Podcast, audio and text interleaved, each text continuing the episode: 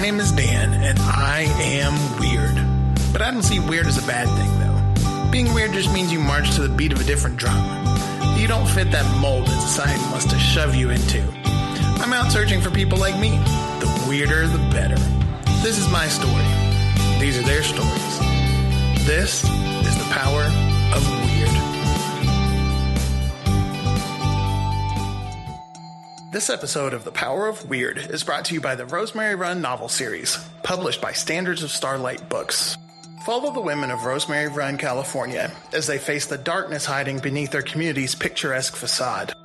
The stakes are high, and the twists and turns will keep you on the edge of your seat when you read these emotional, pulse-pounding, domestic suspense novels with characters who always show up for each other when it counts. Find out more about the Rosemary Run series, as well as other Standards of Starlight novels at StandardsOfStarlight.com or by following the link in the description below. Hello, everybody, and welcome to The Power of Weird. My name is Dan, and I'm your host. A little bit about me. I'm 37 years old. I'm 6 foot 7 inches tall. In my adult life, I've weighed as little as 295 pounds and as much as 640 pounds. I'm sometimes too smart for my own good, but at times in personal relationships, I'm also pretty clueless. I've been a vegetarian since 2001, and I also don't drink coffee.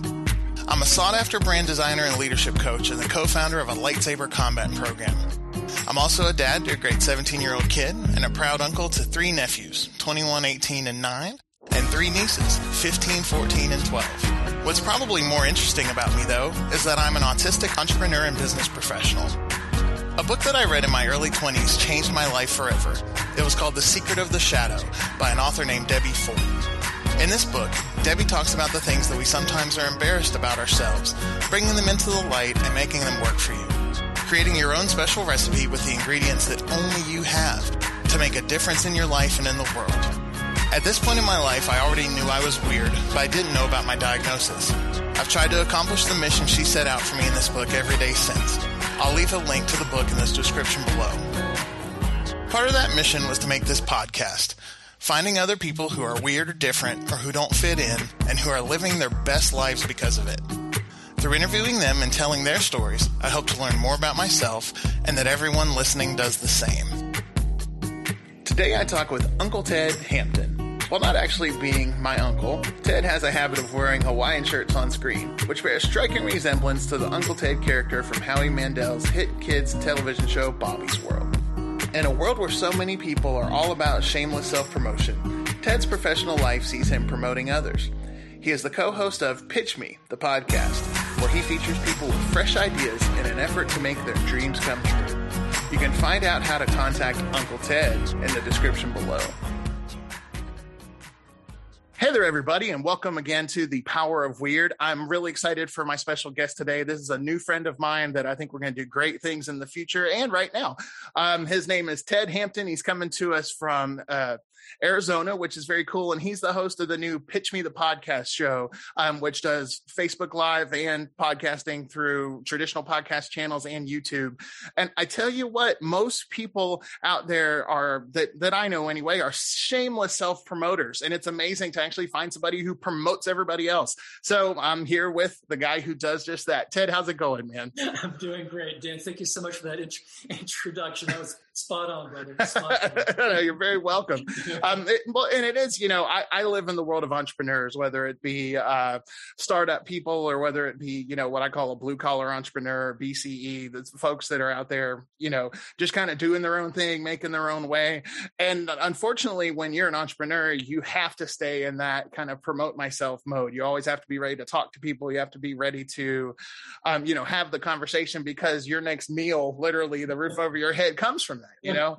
But it's so cool to be able to find somebody who is out there doing that, but the way that they, you know, market themselves is by marketing others. It's something that is, at least in my circles, very unusual. How did you come to that, to where, you know, you became the guy who says, check this guy out over here? This has probably been about 10 years in the making. I was thinking about a podcast roughly 10 years ago. Mm-hmm. Off the microphone that you might be able to see right now, I'm not sure, but anyway, I got it, took it out of the box, monkeyed around with it, and had no ideas. Mm-hmm. So put it back in the box. Sure. Then 5, 6, 7 years later came along, and I started pitching people. And, well, I should say this was about the time COVID really came. Ah, gotcha. Started. Okay. So I was starting to pitch people. I had some things that were being considered, but everything got shut down with COVID. So I put the kibosh to it. Well, while that was all shut down, I thought, you know, I've got this microphone. Could I start a podcast about pitching people? Just kind of molded over it. And I said, well, yeah, but I need the right woman to co-host this with me. Fair enough. So you've spoken or emailed at least my co-host, Megan O'Donnell, and I wanted to pitch her. She's a survivor of the Las Vegas shooting back in, I think it was 17. The sniper was at the Mandalay Bay Tower just trying to shoot at people. So she was running, skirmishing for her life. Wanted to pitch her because I loved her story, but I couldn't articulate it well enough. I had it up here, but I just couldn't convey what the real message of the story was. But I thought to myself, could she work as a co-host? Yeah, she's worked great. So that's kind of how this whole thing came to fruition. Sure. No, it's very cool. I hope I answered your question. I hope I didn't go on a diet. Yeah. No, you did. You're totally good. Okay. Well, you know, one of the things that I like about podcasting so much, especially the interview process, is that, you know, we're able to have a conversation that is organic and real. And sometimes it goes off in different directions and that's fine. The personal philosophy for me is that you never know what you're going to say, whether it be a little side story or whatever it is that's going to make a difference for somebody listening, that's going to help either, you know, kind of pull them up when they're having a bad day or give them that little push when they need it to be able to do something new and original. And so, you know, all the things that we talk about, whether it be, you know, answering questions or diving down some sort of crazy rabbit hole, it all benefits at the end of the day. And you never know too, some of the craziest conversations I've had on the show have led to other things. For example, my very first guest is a good friend of mine who's a mental health professional here in Nashville. He actually is one of the folks that if you call a suicide hotline here in Nashville, that actually answers the call and sits and talks to you and works with you. And very talented guy, very kind, compassionate. But on the flip side, he also is this big guy, all tattooed with black hair and piercings, and you know, big long black beard. And no, not at all. Yeah, and so he, you know, like this same guy moonlights doing indie horror movie scores, you know, that kind of stuff. And literally just got back a couple days ago from the Mothman Festival up in West Virginia. He was hoping that he'd be abducted by aliens, right? So in the same conversation, we're talking about, you know, peer mental health specialists and suicide prevention and mental health and anxiety and all these different things. And then, you know, I do have anxiety about some things, but I really do want to be abducted by aliens, man. And I'm like, okay, you know, but again, it's you know, that led to us, you know, we're setting up like a roundtable discussions now coming up soon. We're going to have marketer roundtables and creative roundtables and educator roundtables. And for him specifically, I decided that we're going to have a conspiracy theory roundtable. Just get some conspiracy theory folks together, let them talk about stuff and discover stuff that we never have heard before. So all of those things, you know, are beneficial in my world anyway. I don't know about you. Send it my way. I might be able to do a show for him. I could definitely do that. He's he would definitely be somebody to feature. He's one of those Rubik's Cube guys too, who can do a Rubik's Cube in like 10 seconds. He's got. I remember those guys. Oh yeah. Yeah. So yeah, he is definitely an interesting character. Like I said, as far as I know, he didn't get abducted by aliens on this trip up there, but I'm gonna have to check with him to make sure because I'm sure folks are wondering. Well, if he did, that would make the pitch even better. So let me. Oh know. Yeah, right. Exactly. Yeah. No, for sure. Yeah. Aliens. I don't care. Greg, if you're listening, this is for you, buddy, right here. So no, I mean, I totally dig it, man. And, you know, again, it's the thing that I love about the world and that I love about people is every single person out there is so unique and so different and has their own stories and views and thoughts and opinions. But yet we all have this commonality of we're all people. We all live the same day-to-day kind of life, just making it through one day to the next. And we all have the same kinds of motivations and experiences, and you know, they come in different forms, but we all have so much in common. And so I love being able to see that dichotomy when I talk to people and be able to learn more about them. Even people that I've known since I was a little kid, there are always new things that you learn. There's new things that you find out about. And it's I love that personally. And it's just one of those things that makes life worth living to me, is I always like meeting new people and getting to have that experience. And, I would assume that's like that for you too. I mean, what kind of stuff what stands out to you when you meet new people? What says, hey, look at me? What you just said, the diversity, it's just incredible. People, like, it's so much, like you said, it's the commonality. Everybody's got a common denominator, but the numerator, right, can be wildly different. Oh, yeah. And speaking of just someone speaking something that changed their life, the person that I pitched yesterday, who the production company is moving forward with, very cool. Pitched them is because he and his ex-wife are close. Right. Well, he mentioned that on the podcast that I did with him. Yeah. He was talking in generalities, and he said, and my ex-wife and I are really close. She lives down the block from me, et cetera. And it came across my desk that a particular network was looking for a couple who is still friends, but they're exes. Right. And so I just hooked up with him, and I pitched him to a production company. He didn't even know I did it. I did this last Friday, got the news Monday, and then Tuesday's when we did that event. But had he not told me that, it wouldn't happen. He wasn't even supposed to be our first guest. He filled in for somebody. Oh, wow. Their child had gotten sick. So he was a last-minute filler, and it couldn't have worked out better for us. Yeah, that's amazing, man. That's awesome. So I guess it would have to be, you never know what's going to happen, when it's going to happen. Oh, yeah, for sure. Well, it definitely gives give credence to that whole thing that opportunity is, hard work plus circumstance plus timing. Yeah, it's just that's very cool, man. I have since gone on their face. I mean, it was just, when his current wife, it was just the look of, you could see her being rewired. Just, this was an offer that you would have never thought would come your way. And when you can see the look in their eye, you know that you have the potential to change their life forever. Yeah. Such a dramatic capacity. Yeah, you can't put a price tag on that, Dan. Yeah, I agree. One thing that I noticed is the pitch of both of their voices went up significantly also. They could have given Pavarotti a run for his money. Just a little bit. Yeah. Definitely had some tenor action going on there. Yeah. It's one of the things that I talk about for me is, again, coming from the perspective of an autistic individual, and also from the perspective of somebody who went undiagnosed with that until I was, in my late 20s, early 30s. I'm the rare exception in the autism world of somebody who really is really, really social, who really, really, really likes people. I always tell folks I'm the most extroverted introvert you'll ever meet. It's just this whole thing. And the way that, what I do with like my training program is it's the whole thing of learning the social process. Right. And so, some people like you and I are talking about, little small things, changes in expression, changes in, temperament, the way that things are moving, pitch, voice, correct. Right. And that's stuff that most people don't catch because they just, the overall feeling they get, right? But they don't notice the little individual things. And me, because that's how I learned to interact with people was as a cognitive process, I do look for those things because that allows me to know how somebody's reacting. But how does that work for you, where you do catch those types of subtleties as opposed to just getting the whole picture? I mean, obviously some people are just really good at it, but I mean, do you have any like experiences that led you to be more aware of that kind of thing? I think I've always been naturally intuitive. I think that's probably been a big plus. I don't know that you can teach it. I think it's something that maybe you can get better at it if you possess the character, but I think it's just one of those things. Either you kind of have it or you don't. I gotcha. So I've always been kind of good at, even as a kid, I can remember reading people. So I've always been pretty emotionally intuitive, but intellectually not always. Ditto that. Yeah.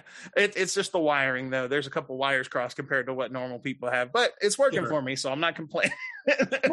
We all learn different. We all process information differently, be it autistic or not. I think we all just learn it different capacities and rates and methods, really. So I have something popped into my mind, and this is just kind of off topic a little bit, but it's something that definitely is interesting for me. You are, if anybody that's seen you do any kind of video stuff here recently, you don yourself with various assorted Hawaiian shirts, which I think is cool. Like one, apparently a new one each time, which is neat. But I wonder if pre-COVID Ted would have had if that would have been something he would have gone for, and you know, and what would pre-COVID Ted say about you being out there representing in your Hawaiian shirts every day? I'll tell you where I got the idea from. My girlfriend is a big Gilmore fan, Girls fan, I should say. Sure. She turned me onto it, and the writing, they're working in family parameters. It's mainly, I'm going to say, a mother-daughter show. Sure, yeah. But what they're working with, they slide some adult content in, and it's really insidious how they do it. It's pretty clever, really clever. It is, yeah. The father, Richard Gilmore, he always has a bow tie. And I always thought that was an interesting choice. Sure. This guy's a monster. I don't know if he's quite as tall as you, but he's got to be pretty close. Sure. He's always got this bow tie on. Almost, you don't want to say rinky-dink, but he's just, he engulfs the bow tie. Right. That's really a good idea that they gave this monster of a man a small bow tie. Sure. And I thought, well, what kind of persona, what kind of personality do I want to embody? And I thought, I'm California Ted. I'm going to go Hawaiian. I'm going to be, laid back, riding, warm. Hey, guys, welcome to our show. Come on in. So I thought this was like important to retire. Yeah, no, it's cool. It reminds me of, and I guess it's a coincidence with the name, but Howie Mandel's Bobby's World show, many years ago, where Uncle Ted was the guy who always wore a Hawaiian shirt, if you remember that. So, oh, yeah, of course. So, yeah, so it's just kind of... I remember Howie when he had hair, actually. Yeah, no joke. Yeah, very curly. And decades ago. Yeah, man, that's been a minute. Wow. Yeah, so it just popped into my head. I had a friend who always wore Hawaiian shirts in high school, and I always thought he looked like Uncle Ted, but now we've got a literal Uncle Ted with his Hawaiian shirt ready to go. I like it. No, that's cool, man. So so you were born in California, and of course you live in Arizona now, and you've bounced around a little bit. What is it that's taken you kind of on your traveling journey of, I am well on the record of saying if somebody ever got me into California that I'd never leave. So, what prompted all that? I left kicking and screaming and crying. It was the cost of living is really important for me. I went up to Las Vegas, and that's really where I learned a lot about business, marketing, people. I was in the hotel restaurant management, so I pretty much saw it all. I drove limos, so you can imagine the kind of clientele I had getting in and out of the limousine. Sure, yeah. I've had famous athletes, musicians. Sure. To just everyday walking Joe Schmoes. So it was definitely, it was an exercise in just learning how to interact with, various types of people. Sure. No, that makes sense. That's cool. Well, and then you also, if you have them all night, you might see like the sober version and then the not so sober version later on. Yeah. We would have, let's see how I can tactfully put this. We would have some women who would come up from California to work the conventions. Right. So I would pick them up and drop them off, and they might be in various stages of sobriety, dress. Sure, right, gotcha. Well, but I wouldn't trade the experience for anything. Yeah, for sure. It's always one of those, it's so easy to sit on the outside looking in and say about like, oh, well, of course we would change that in our life if we could or whatever else, but it's it is very true that regardless of whether it's a trauma or a victory, that those things are what make us who we are. It is who makes you who you are. Yeah, unfortunately, sometimes. But true. Well, there's a I believe it is Churchill that said, "Victory is not final. Failure is not fatal. It's the courage to continue that counts." That's right. And I try to I try to emulate that when I can. And sometimes don't you just want to throw the gauntlet down and just say, I've had enough of it. Is this ever going to be worth it? How many nights am I going to have trying to figure this mess out? I don't even have the right idea. I don't even know how to provide an accurate strategy. And it can drive a person batty. Yeah, for sure. I'm with my brain wiring too, like I'm one of those people, if there's anything in my head at all, like I don't sleep well. Like it's not, because there always has to be something. I have a 21-year-old nephew who found a meme a few years ago. And it says like me when I'm trying to sleep, and it says like one sheep, two sheep, three sheep. hey, Macarena, you know, and that's me. He's like, is this like, I'm like, yes, that's it. Exactly. Like, that's just sure. That does describe it. Right. Yeah. Well, and also to creative types, especially. And, you know, I think you would probably fall into that as well. I think that's a fair assessment. Yeah. Creative types, you always, there's always something you could have either done better or something that you could have done also, right. or something that you want to finish today that you won't get to for 3 weeks and it's gnawing at you. I mean, it's just kind of how it works, right? It's there's always something. Many times at 3:00 in the morning, staying up to 4 or 5, trying to work ideas out. Think you made progress, then come 9 or 10 o'clock in the morning, you realize, no, that's no good. No, I'm right. Very disheartening sometimes. No, it really is. Well, what is it that drew you to just like working with people in general? I mean, there's plenty of people, even in the entertainment industry, that really just don't see people, and because people sometimes are problems, There's truth in everything you just said, for sure. I think it's probably because my first job was in the restaurant hospitality industry. Okay. So I was around people from a very early age. That would have been around when I was, 15 years old? Sure. So that was probably what did it for me. On the flip side, when I was in high school, and this was the same time I'm working the restaurant job, during lunch, I would get up, go to the bathroom by myself, and just stand there and just hang out. Sure. So it's weird. I could be social, but on the flip side, I definitely did not mind time to myself. Yeah, for sure. No, I get that. Did I answer the question? I'm not sure. Yeah, no, that makes sense. Yeah. Okay. So, man, it's just something. I find it always interesting when social people aren't always social. You know what I mean? You have to turn off. I think you have to unplug because you can't do what we do, get engrossed and engaged in a conversation and not recharge. Right, exactly. I compare it to if you imagine like your profile, right? And it's like you can be kind of behind yourself, you can be kind of in yourself, and then you can be fully present all the way up in the front, Right. And that's exhausting, man. Like you can't do that forever. It's no, you can't. Oh. You can't. And when I started this, it was just reaching out to people by email. Hey, I pitched people for production companies to get them on the show, et cetera, et cetera. Maybe they respond, maybe they don't. If they do, then we're emailing, we do an initial phone consultation, but I'm never on a Zoom call with them. Right. Then I start this podcast. It's a whole different dynamic. Now not only am I trying to pitch people, I'm working with Megan, a co-host. Right. She's got her own set of ideas. We're working with the guests. They've got their own agenda. Right. It's definitely more, what's the word? Complicated. Sure. It's more complicated and involved than just me being solo and pitching people. Right. Well, and have you guys gotten to the point where you've expanded your team out to like editors and different people like that yet? No, not yet. We've got a lot on our plate. I had a guy from private equity actually reach out and asked if we were interested in getting funded yet. And I said, we're pre-revenue, so probably not yet. We're discussing, we want to make our own network. Sure. Yeah. You and I talked a little bit about something like that. Megan and I had some prior conversations. Do we want to start our own network? Do we want to start our own production company? What do we really? How do we see this looking? What's the end game? I don't really know at that point, and that's what excites both of us. Yeah, for sure. Your Renegade podcast is really what we are. I like it, man. Renegade Productions, I'm sure, is taken, especially after that TV show in the 90s. It actually is. It is. Still, though, that's pretty good. I would know. I was going to say, that's man. No, I dig it, though. That's very cool. It's man, I tell you what, people beating down the door with money has got to be a nice feeling, especially when you're first getting started with something, just in general.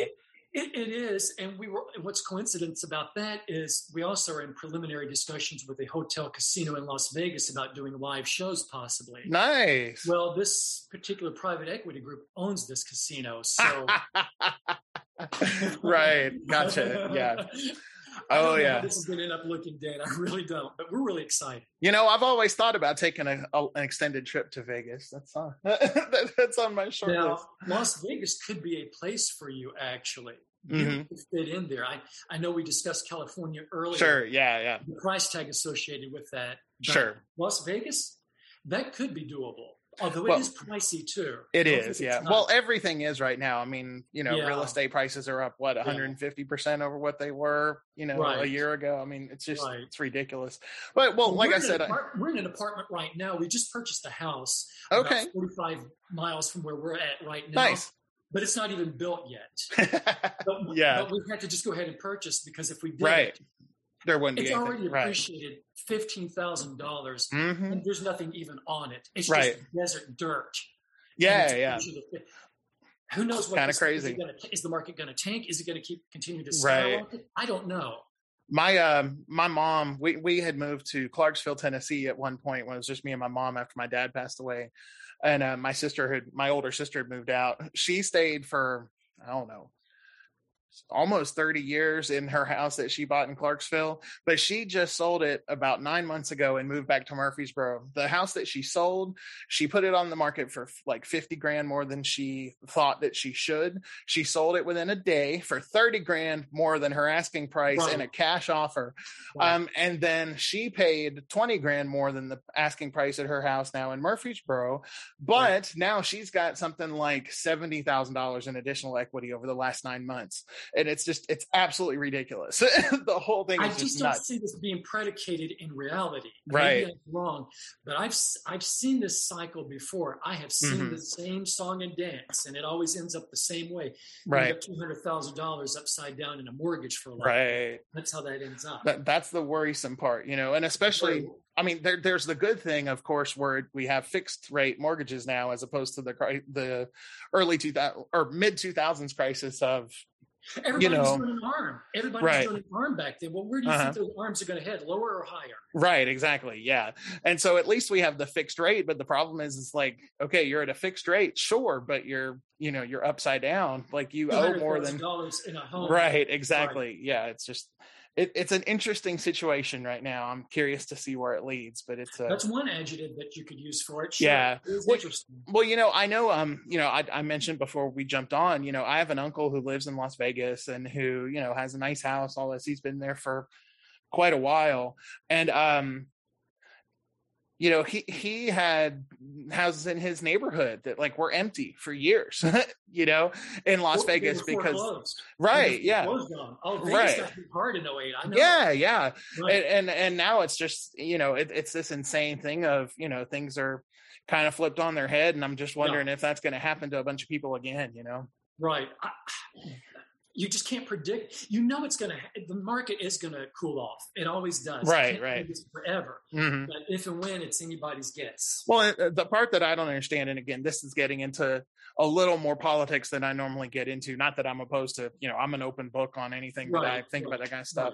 Right. But, it's a problem when average income across the country hasn't gone up for the last 25, 30 years, but yet housing prices are shooting up ridiculously. So people are getting priced out of their homes, literally. Major disconnect between the cost of living and your salary. Right, exactly. What, like you said, in California now, you've got a whole, you probably have to make near $20, $25 an hour to be able to just pay basic expenses. That won't work anymore either. You got to have more than that. See, that's insane. Yeah. It's beyond insane. Yeah. Man. Mm-hmm. It's beyond insane. That's why I had to leave and go up to Las Vegas. I hated to go. I did not want to leave California at all, but push came to shove. Yeah, I got you. At least it's a dry heat. So is your oven. True. Well, hey, now there's a very big difference in being in Las Vegas where it's a dry heat versus, say, I don't know, Orlando, Florida, or anywhere in the South where I got eaten up with mosquitoes in Florida. So that did not appeal to me. Well, and don't forget the fact that whenever you step out the front door, you feel like you just got back in the shower. There was that too. Fun. Yeah. But it's always the West Coast for me. That's how I see this playing out. No, I get it, man. That works. So you mentioned when we were kind of interacting before, you said that you've kind of had a long road through a lot of kind of difficulty that created the person that you are today. And I know that we all kind of, are in that position of, we are the person now that our decisions in the past made us, but you kind of have I wouldn't necessarily unique story, but definitely one that kind of, you had a lot of lows before you were able to kind of pull yourself up to the highs. I think that's pretty accurate too. Yeah, I wouldn't consider it unique by any means, but challenging nonetheless. Just like I'm sure a lot of the people that you speak with, the people that I speak with, they all have challenges and obstacles to overcome. I think probably a lot of it was I made friends at an early age that I should have never have been friends with. And that sent me down a path of really partying really hard in the 80s and 90s and just spinning my wheels. Wasting a lot of my youth with people that I really shouldn't have ever given the time of day to.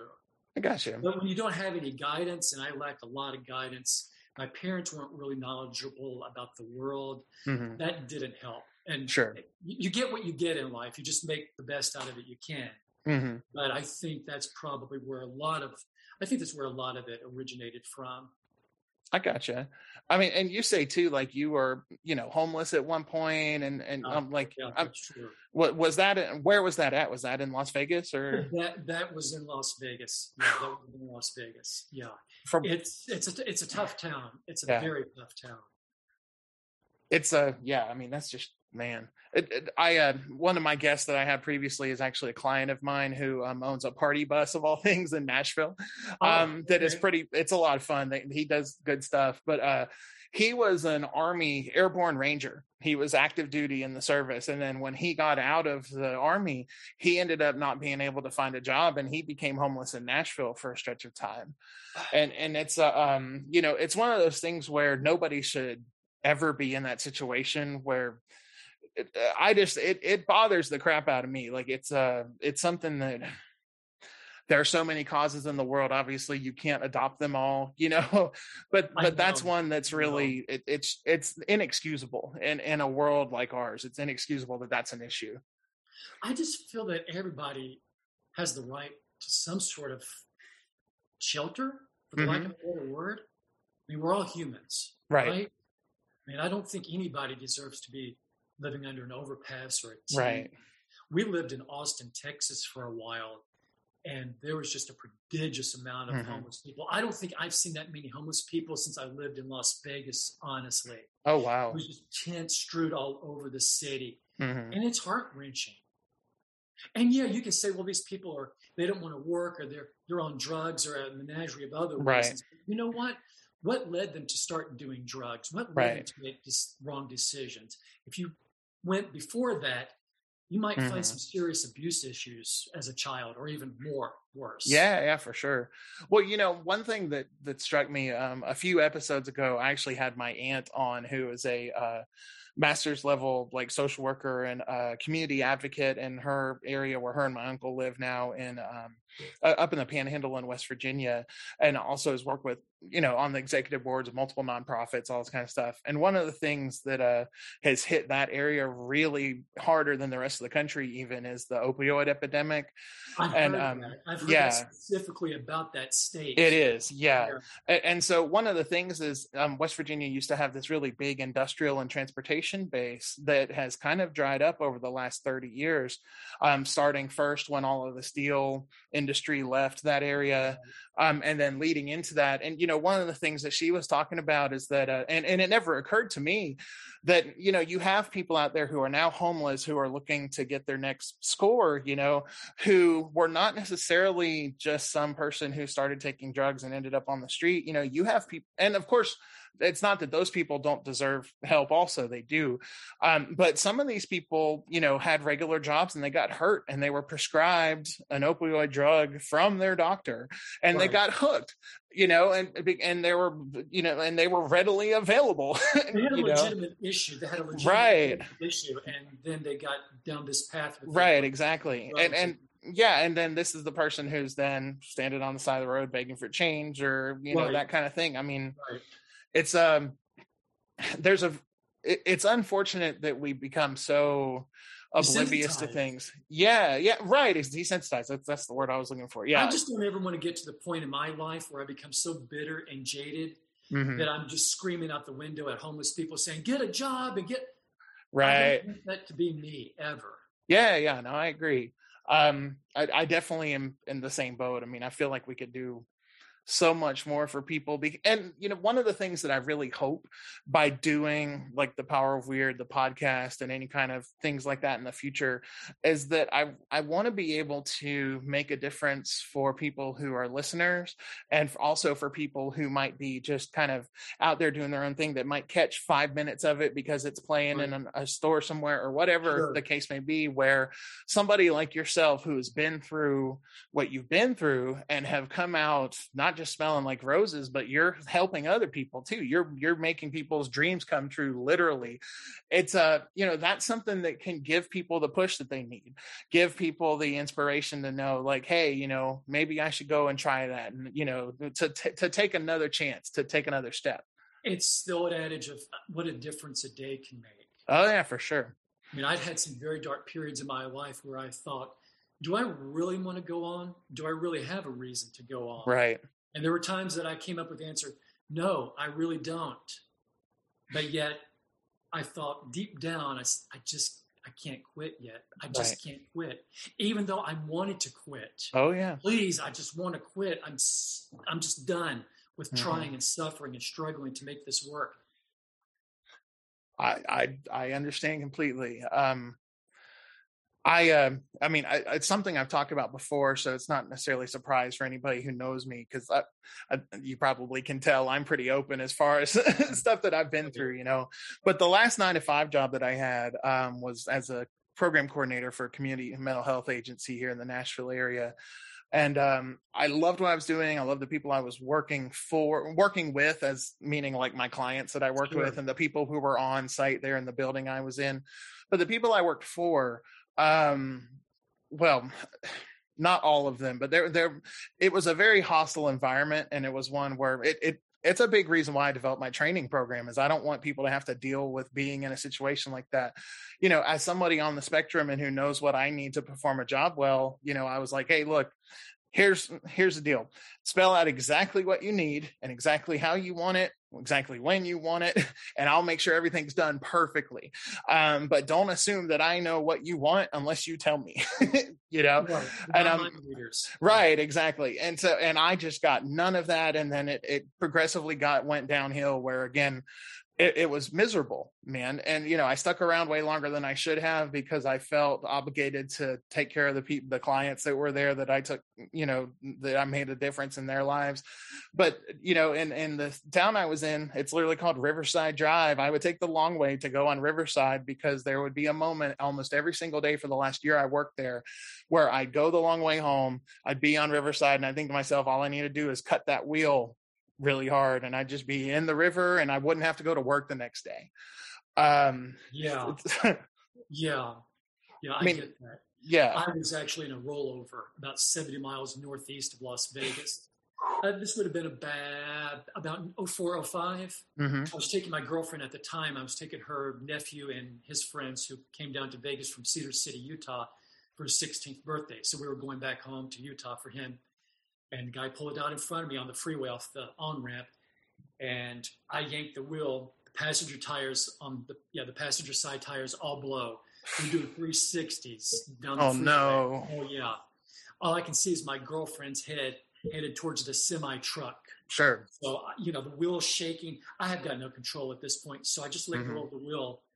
And at that point, this peace and serenity just came over, and I thought, "Hey, this is going to end my life." And I'm okay with that. I was really good with that at the point, because really life at that time was very dark, depressing, and I really didn't have a reason to go on. So I thought this was going to be my out. So we end up going down this embankment, end up upside down. Her nephew and his friends have to pull me out of the window. And I just remember standing there almost disappointed, thinking, I can't believe I survived this when this was my out.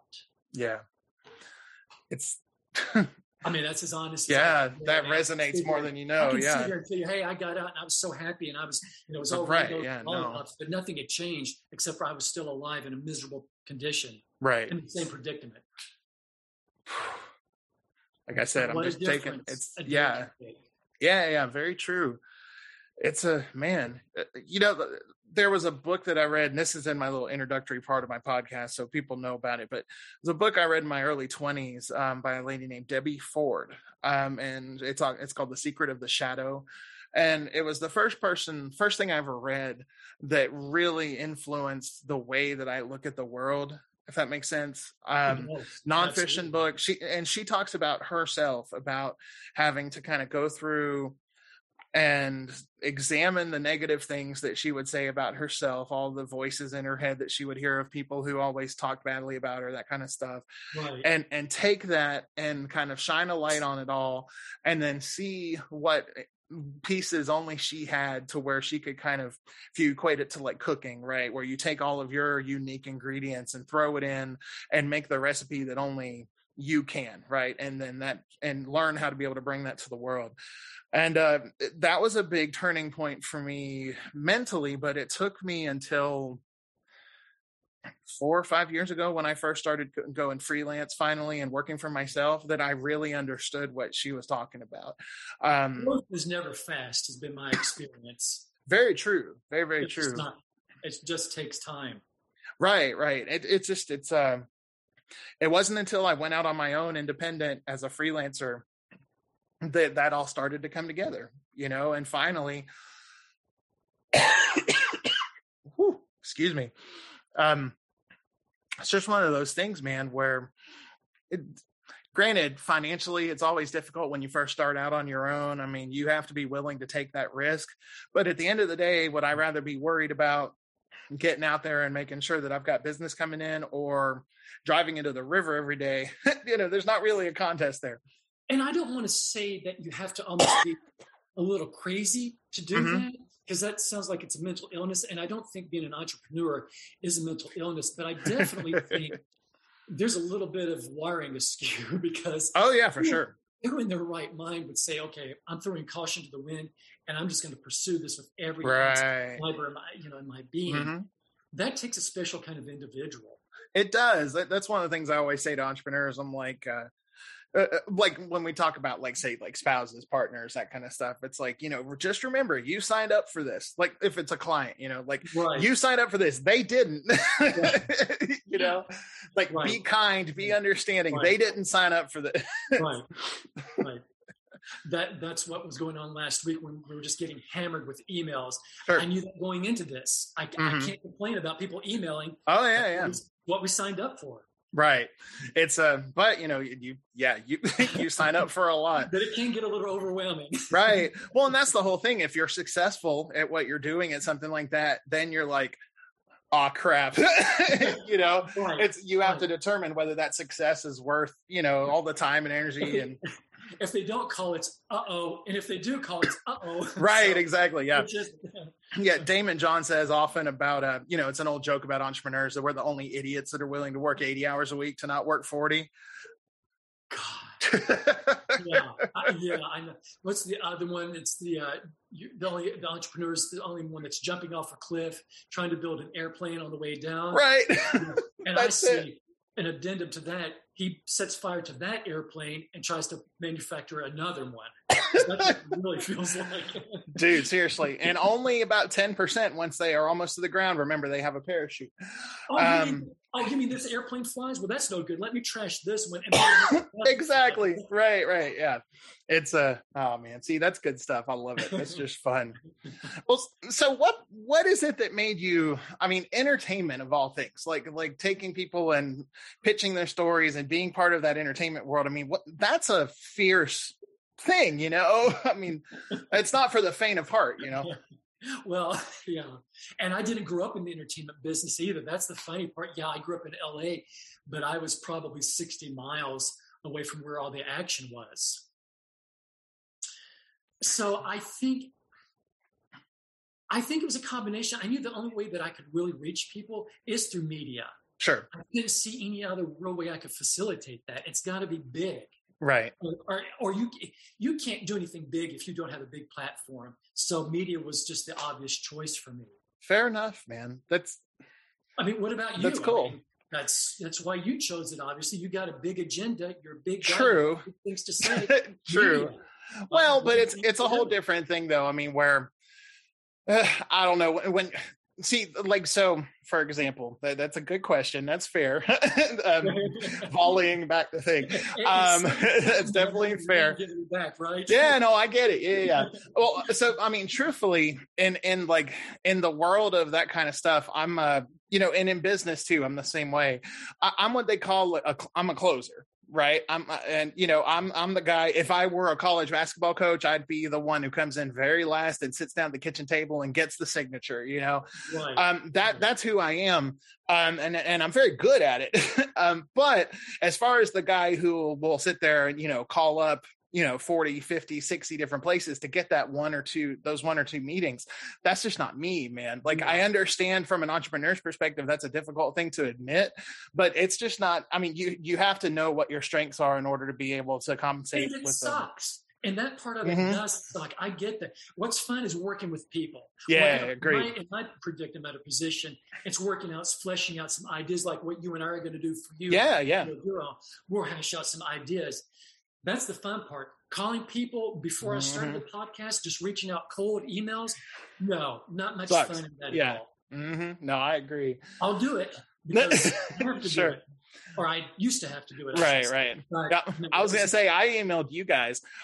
For folks that don't know, I've done a couple of small media appearances, but this is my first full on being a guest on somebody else's podcast, which is exciting with you guys. This is actually my first interview. My first one. I mean, we haven't been on the air even barely a week. I'm on yours, and I was obviously after I heard your first podcast, I was stoked to be on here. So, well, again, I appreciate that. Yeah. Thanks for having me because I was really looking forward to it. Well, yeah, it's good, man. It's I consider this a way for me to be able to expand my circle as well, meet like-minded people and get to learn about new cool things. And it's good stuff. Fellow podcasters has just been really interesting. The whole dynamic, different what people do differently. The cool thing about it is, it's so different between different. I look at somebody in one of the podcasting groups that I'm on and on Facebook that a friend of mine that it's coming on the show later. We were talking about it and she actually connected me with this guy posted about if you could sit down and talk with any three podcasters or whatever, who would they be, And I don't remember who the third one was. I'm sure I will later, but the top two were Kevin Smith and Joe Rogan. Bert Kreischer was the third one, the comedian. Okay. And reason being is because, I value authenticity. I value sincerity. I value real as opposed to fluffed. Stupid control. Yeah. Right. And from day one with podcasting, Kevin Smith and Joe Rogan have built their whole podcast empires on the fact that they're just themselves. They're weird and strange. Don't you? Yeah, I think so. Well, it depends on who you ask. I don't think you can be Oprah Winfrey, Dan. I think there's a few problems we might have with you being Oprah. True. Our weight loss journeys are pretty similar. But that aside. Right. Yeah. That's one of my running punchlines is I've yo-yoed so much that it'd make Oprah's head spin, But another podcast I think you should check out is That Will Never Work. That's Mark Randolph, and he's the co-founder of Netflix, if you don't know. Oh, that. Okay. Yeah. And that's a good podcast for someone I think you'd get a kick out of that too. I probably would. Yeah, that sounds like something that would be fun. Yeah, the whole I saw the documentary a couple years ago on I think it was on Amazon Prime actually of all things, but it was about Netflix. Right. You'd think they'd have it on their own network, but hey. You know what their beta title was until they could come up with one? Flickster? Was it Flickster? Kibbles. Oh yeah, I remember. Kibbles. No, Netflix is better. And what I'd heard is they said use a beta name that's so bad and lousy that when you come up with the right name, you'll throw a question and you won't even want to use the beta name. Fair enough, man. Yeah. I go through gyrations with that branding. It's funny too with because my day job at this point is as a freelance brand designer. I'm moving more and more towards the podcasting, the media, the speaking, the training stuff, that kind of stuff, but. It's funny. I'm one of those people who I have 8 million projects in my head, even if I'm only working at 5 at a time. Yeah. And it's just, everything's always a constant work in progress. I'm always changing something. I'm always updating something. I'm always making something a little different, a little better. I'm never satisfied with where something sits. It's gotta be better. You never will be. I think it's part of our personality. I re-recorded my first episode of my podcast, the one that's scripted is the part one of my story. I re-recorded that like 4 times. And I've left voice messages before, and if I don't feel that they're clean, pristine, and 100% right. I waste them, go over. I'll do it 15 times if I have to. It's overkill. But you know what? I just want to set the right tone. Exactly.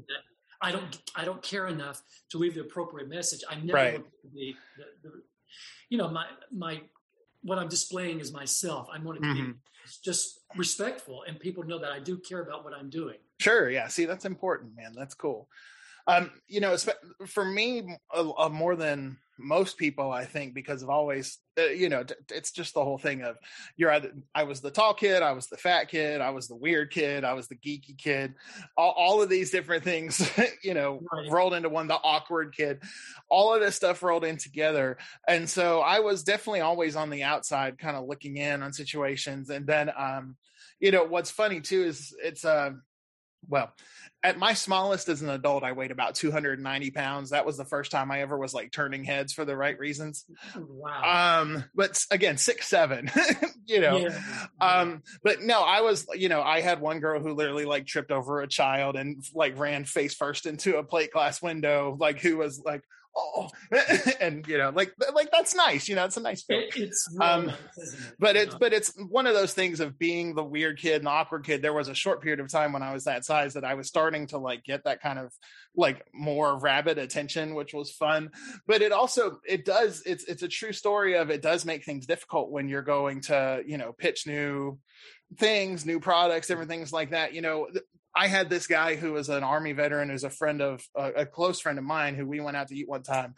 And, you know, I'm a big guy. I make no arguments about that, no qualms about that, but I'm also a very emotionally intelligent guy. Like, I know myself very well. Right. And this is one of those fitness nut guys who's sitting there, you know, getting drunk off his behind, telling me about how people who are overweight don't love themselves and all this kind of stuff. And you have to respect yourself and all this. And I'm like, and I say to myself, well, first off, I'm not the one sitting here getting toasted in a Pizza Hut, acting like an idiot. Yeah. But it's one of those where a lot of people have those impressions of different people. And it's just, it's either where I find a lot of times that with first impressions, you know, I need to get in there quick and start talking because that's where I shine, you know. You and I have an immediate goal. We, in 2 or 3 seconds, we got to make that connection. Right, exactly. Because I've got to earn your trust. If I want you to tell me, they could be happy stories. I'm sure you've had some great stories. I'm sure you've heard some horrific stories like what I've heard.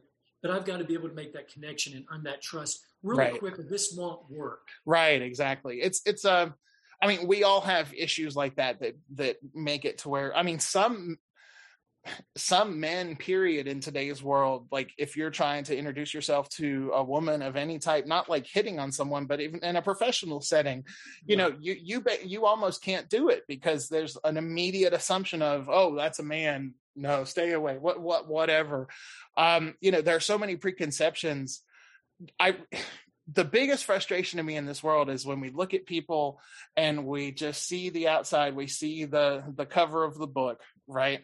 But we don't take the time to even peel it back to read the first page or anything like that.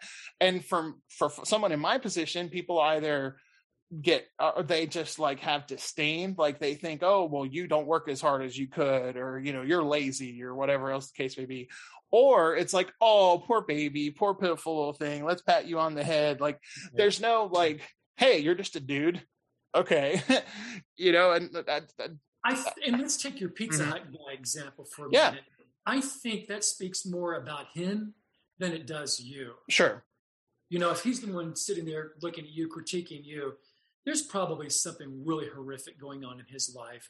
And you probably would have to feel really sorry for him if you knew his story. Sure. Well, and that's one of the reasons I do the show the way I do. You know, I make sure with most people, like, look, I'm not trying to be some sort of hard-hitting investigative journalist, you know. We're just trying to get out there. We're trying to showcase these amazing people, tell their stories, learn more about them, and hopefully we'll learn a little bit about ourselves in the process. You know, like it's focusing on the real, you know, as opposed to the ideas that people have in their head. And let's go back to a second. I like what you said about being the shy kid, the fat kid, the skinny kid. could that have possibly prepped you to be an entrepreneur? Because possibly. You've got to go solo initially when you're an entrepreneur, you know? Well, if everybody's making, have you ever had an idea get laughed at? We all have. Oh, yeah, all the time. Told no? Well, of course you have. Well, you're going to get told no trying to launch your own business a lot. And I think those immediate, I don't want to call them failures, but I think going through those childhood issues with people making fun of you, or even the fist fights that you get into when you're kids, I think that sets you up to do this kind of work. You got to be ready to go to do battle. Right. To be an entrepreneur. Brother, if you're not ready to go into battle, don't waste your time. No, agreed. Yeah. Go find a 9-to-5. You know, that's what you're seeing. Riding a desk or right. Exactly. Yeah. It's, you know, that's true. And there's no shame. Oh, none whatsoever. Yeah. It's you know, that's very true. I mean, I never directly put that correlation in there, but I mean, yeah, it's you got to be a little bit weird to sign up for the kind of, you know, punishment that you go through on the fringe of society. Well, if you can, you might be considered, you know, a potential entrepreneur. That's how I look at those things. Yeah, for sure. And you get along with everybody. You might not have a creative bone in your body. Well, yeah, true. No, that's true. I mean, if you're blending in, fitting in well with everybody else, and you're not weird. Right, exactly. Weird. Yeah, no, I don't want to be normal. No, I agree. I mean, I will say from the standpoint of like the autism, right? Like I look at that, and there are certain things that, you know, if I'm honest with myself, there are things that would have been very much different and better in my life if I didn't have to deal with all of that. Which so it's one of those where it's a catch-22, right? Like I'm very proud of the human being that I am today. But it's you worked at that. Well, right, exactly. Yeah, you're working at that. Well, nobody's going to give you the Dan show. Nobody's just going to hand you success. You had to work at that. And fighting autism, I think, was probably a strong component to make you the person that you are today, that gave you the fortitude and tenacity to continue. Because there's not one entrepreneur that has never thought about, I'm quitting. This is too much. This is beyond my capacity, my control. I've had it. All the time. Right. Well, yeah, and you're not officially an entrepreneur until you've had somebody call you up on the phone and you don't even know who they are and they start screaming at you over something that you don't know is happening. The true definition of success. Right, exactly. Yeah, it's I've been there. Definitely been there. You'll be there again. Exactly. Yeah. Very good at putting out fires, but unfortunately fire starter is part of the job description. Yeah, it is, man. Well, so what is it that drew you to that kind of thing? I mean, obviously you're your own animal, as it were. You're out doing your own thing. I mean, what made that happen for you? I think I watched my grandfather. He was in advertising, and I actually went around with him when I was a kid, helping him set up signs. This was way pre-internet. Yeah. So we would go around, put up the signs, maintain them, mow them, trim trees, whatever we had to do. And I saw that at a very early age, and I thought, I think being in business myself is what I'd like to do. And I think once I got that bug, that was the end of it. That's cool, man. I dig it. That's back when signs were hand painted, and he had a screen printer that printed out the signs. He had the truck. We would go around and just put in the post and put up the signs. And then every couple of months or so, we would go around and check on the signs, the quality, and whatever was needed. But I loved it. I loved getting in the truck with my grandpa and walking. You know, I was a kid. It didn't get better than that. See, that's very cool too. I mean, that's definitely something to, like I know, for example, my dad was a vice president for a trucking company, something to that effect when I was little. And he brought home this, like Tandy laptop computer that was by no means a laptop, you know, like half of the top would flip up and be a screen, and the other half was like the back of the thing. Yeah. And had a little mouse that plugged into the like OG serial port, you know. Right. And he had Print Shop Deluxe on this thing in like 1986 or maybe like 88, probably 89, something like that. And, you know, I have a very strong background in graphic design. That's what led me into branding and all this other kind of stuff. Yeah. So that was my first experience of like tasting that bit of like, oh, well, I have an idea and I can go to a computer and I can make it look really cool. And then I can print this thing out and like, there it is. It's real now, you know? And so I've been able to do, Sure. Exactly. We all kind of have that little tiny taste you know? And see, I work a lot with just the vision. A lot of mine sure. isn't applicable to being able to put on paper. And that really is, that's really a hard, you know, it's a hard venue to work in. Sure. It is. Well, I mean, it's one of those where, well, unfortunately in the design world, there's lots of expectations for people. If you hire most little companies that would hire a designer, they're like, okay, well, yeah, go build our website, go design flyers, go do this. Like, it doesn't work that way. Like, different people should be doing those jobs. Right. So it's one of those where, you know, yeah, it's difficult. Yeah, it is extremely difficult. I know. And I can't always articulate in an email either.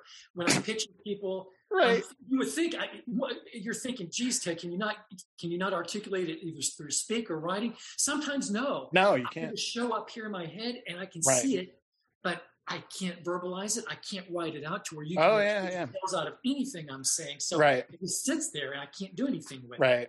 No, it's I got very you. Frustrating. Do you know the comedian Bill Hader by any chance, who was on Saturday Night Live? Yeah. I've heard him interviewed talking about when he first pitched the idea for his show Barry on HBO to his co-writer, and he was like, "It wanted to be about a hitman." And who goes to acting classes, and he's like, well, okay, that sounds kind of funny, but like, hitmen are overdone. There aren't really hitmen in the world, all that stuff. He's like, no, you don't understand. I'm going to play the hitman. And then his writing partner's like, oh, okay. Like, it took him a while to get around to that, you know? He's like, yeah, that's funny. But, and that's what we're currently going through with our podcast is we thought it was going to start off one way, and we're just completely revamping and just restructuring all of it to make it better. But for us, we just had to put it out there and start. Right. Start somewhere. So that's what we did. Yeah, for sure. I mean, it's very cool, man. Anybody who kind of takes the reins and says, you know, this is what's going to happen, and then you just bring it into existence. I mean, that's something that not everybody can do, and it's something that I have a lot of respect for. Man, well, thank you. But you know, for sure. I mean, you didn't have a podcast one day, and then the next day you did. True. What a difference a day makes.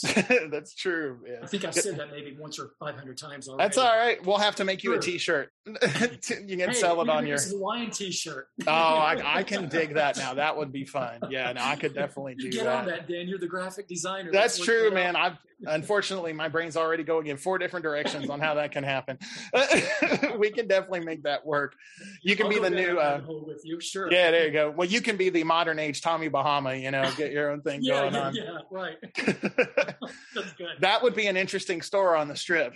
Be like Hawaiian teas, like Anyway, that would be And you'd have to be out there banging the shirts on your hand too, you know. Oh yeah, for sure. With the guys with the cards and all that. Right, yeah.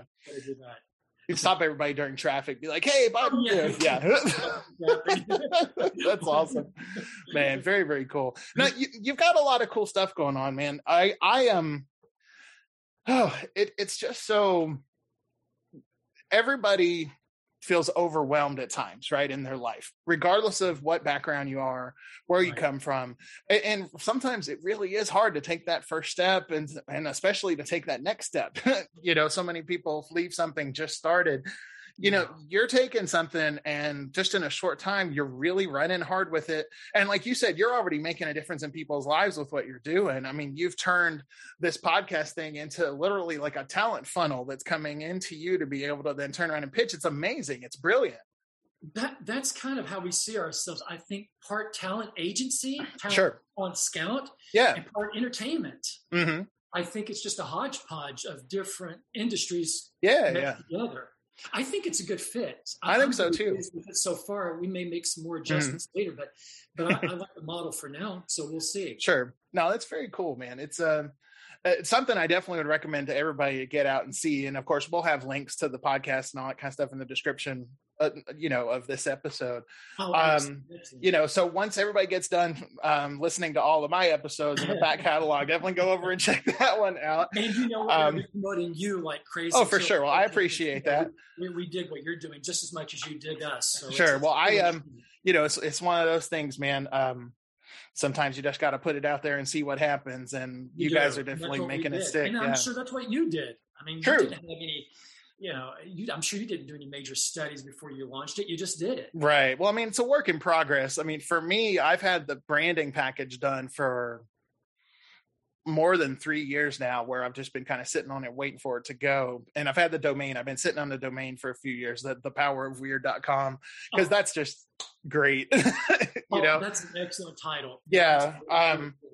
And so it's one of those where, you know, I had all of that stuff done, but it's one of those things where taking something from concept to reality is a lot harder than people realize. You know, like they see the finished product, they go and on Spotify and they can hear the podcast, or on Apple, iTunes, you know, whatever the case may be, for myself, for you guys. And, you know, and it's just there in a pre-formatted, ingestible, you know, little chunk. They don't know the pain and suffering. Right. Maybe it took a year, maybe it took 2 years, maybe like me, it took a decade. And then in some aspects, it's been a lifetime. This has been a lifetime of information that I've been learning, critiquing, processing. This definitely wasn't overnight. Right, exactly. Yeah. And it's just so... After my first episode went up, I had a lot of family and friends, different people like that. They were like, oh, you have a podcast. And they went and listened to that. And of course, they've continued to listen. But I didn't. I had an episode pretty quickly within 2 or 3 days ready to upload. And I already had people that were like, come on, man, what the hell? I'm like, you realize I have to work still and I have to edit all this. And I have to, you know, like. The reaction I got from almost everybody with my first episode of my podcast, and I only go into this just because you're doing the same stuff now and you've listened to that episode, is it was always like, damn it, Dan, you didn't tell me you were going to make me cry, and especially not more than once, which, you know. Right. I'm glad you recommended that I listen to that one too, because it's a very powerful episode. Yeah, well. My personal belief is that if anybody's going to take me seriously and have any kind of trust in me with the people and the message that I'm bringing out, they need to know that I'm willing to be vulnerable and be able to share who I am, you know?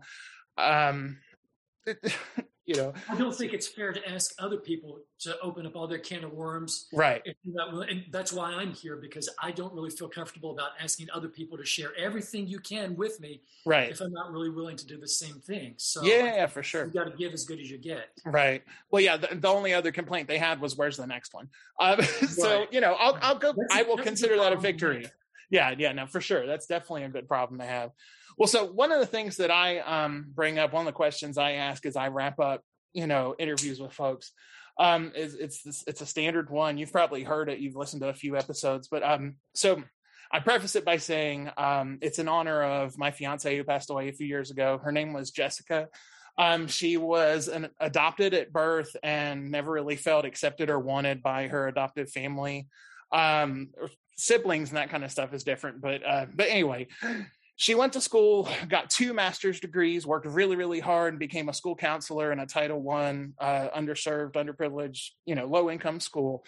And she spent the better part of 12 years as a school counselor before she passed away in this elementary school, where she gave all the love and attention and support to these kids that she had, that she never got herself. It was her personal mission in life to make these kids' lives better than hers was. And one of the things you probably don't know about this, because you've never actually done probably not done custom apparel and that kind of stuff. But once I started making custom apparel for customers, for clients, like team t-shirts and all this other kind of stuff, she wanted immediately, the phrase is attributed by to Gandhi, the be the change you want to see in the world. She wanted that on everything. So we put that on mugs and t-shirts and water bottles and hoodies and jackets and bags and everything. You know, it's one of those things when you find out somebody, you know, can do that, you then want everything on everything. Right. But anyway, so what I've done, again, to honor her, and because I like the spin that I put on it, I ask everybody that comes on the show, you know, thinking about it all and knowing, of course, that we consider weird to be a big badge of honor, not to be any kind of detrimental, derogatory term. What is the weird that you would want to see put out in the world?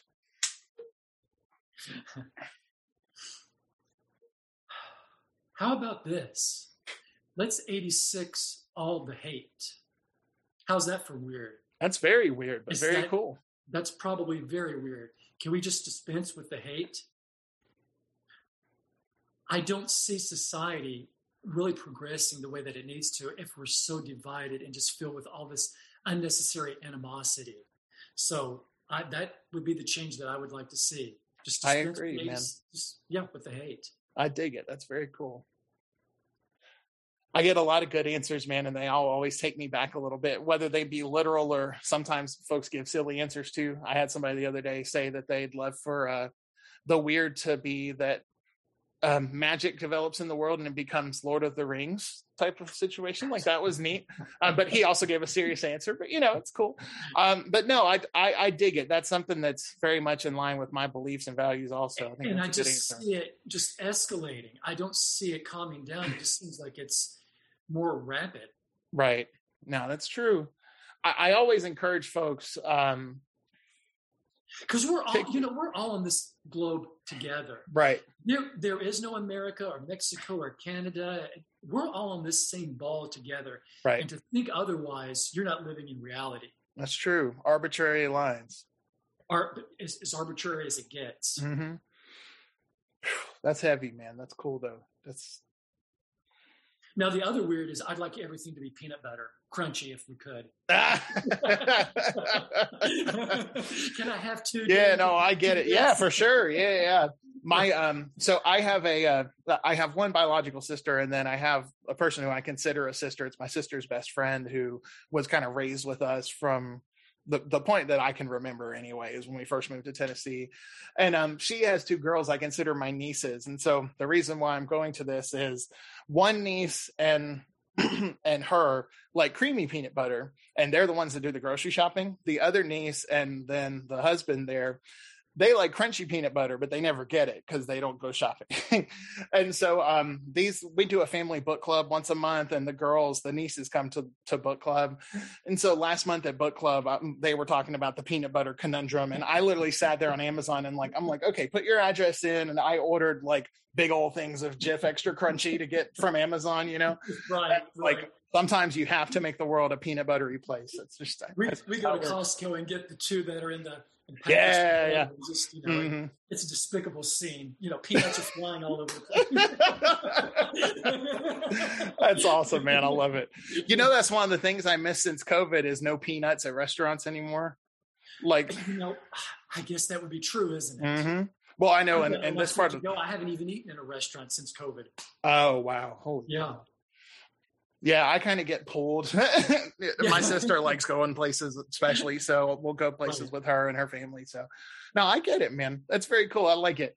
Peanut butter and get rid of the hate. Maybe you could spread that message. Like, you know, Jif could be a sponsor. Spreading peanut butter. Maybe they couldn't spread hate. Right, exactly. Is that such a far off concept? I don't know. Not at all, man. You know, you can go with hate if you're eating peanut butter. Right. Peanut butter does typically make things better. I would agree with that. Because when they want to say, of course, I don't guess we're going to have visual, you'll get it. But right.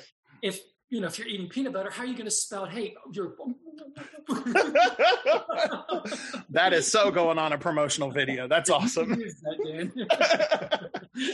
Very, very cool, man. Well, because I know I've had you on here for a while, I'm going to go ahead and wrap everything up. Not a problem, brother. Not a problem. I do just want to say again, of course, big thank you to my new friend, Ted. It's been a really an honor to be able to get to know him and talk about some stuff and get to hear his story. And I hope that, you know, just like I do with everybody, that makes a big difference for the folks that are out there listening. You know, one little thing can be all it takes to be able to push somebody in the right direction. Thanks, everybody, for listening, and we'll catch you next time on The Power of Weird. Thank you for listening to The Power of Weird. This episode was brought to you by the Rosemary Run novel series, published by Standards of Starlight Books. Follow the women of Rosemary Run, California, as they face the darkness hiding beneath their community's picturesque facade. Find more about the Rosemary Run series, as well as other Standards of Starlight novels, at StandardsOfStarlight.com or by following the link in the description below. Make sure to stay tuned for more of my story, as well as great interviews with amazing weird people. And remember, be the weird you want to see in the world. We'll see you next time on The Power of Weird. Oh, hey, everybody. And one more thing. Don't forget to check us out over on Patreon for exclusive perks and content. You can get special shorts and clips, behind-the-scenes bonuses, a monthly AMA with me and some special guests, and don't forget that great feeling you get by helping an independent content creator make the world a better place. Thanks for listening, and I'll see you next time.